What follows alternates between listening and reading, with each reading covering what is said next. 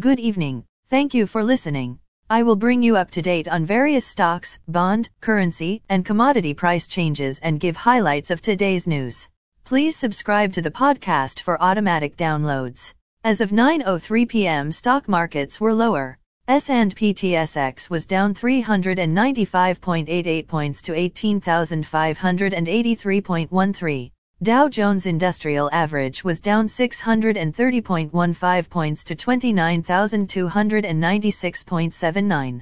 The Nasdaq was down 446.03 points to 11,039.46. S&P 500 was down 104.86 points to 3,639.66.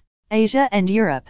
The Nikkei 225 in Japan is down 195.19 points to 27,116.11.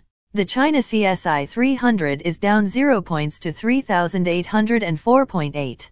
The DAX in Germany was down 197.78 points to 12,273. The CAC 40 in France was down 69.48 points to 5,866.94. The FTSE 100 in London was down 6.18 points to 6,991.09. Commodity markets. Gold is down $19 to $1,701.80. Silver is down 50 cents to $20.16.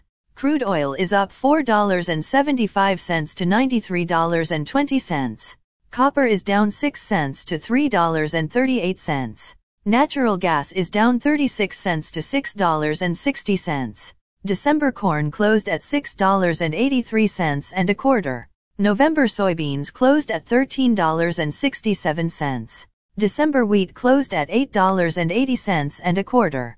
The Canadian dollar is 1.3738. The Canadian 2-year bond yield is 4.06. The Canadian 10-year bond yield is 3.41. The United States 2-year bond yield is 4.31. The United States 10-year bond yield is 3.88. Bitcoin is at $19,359.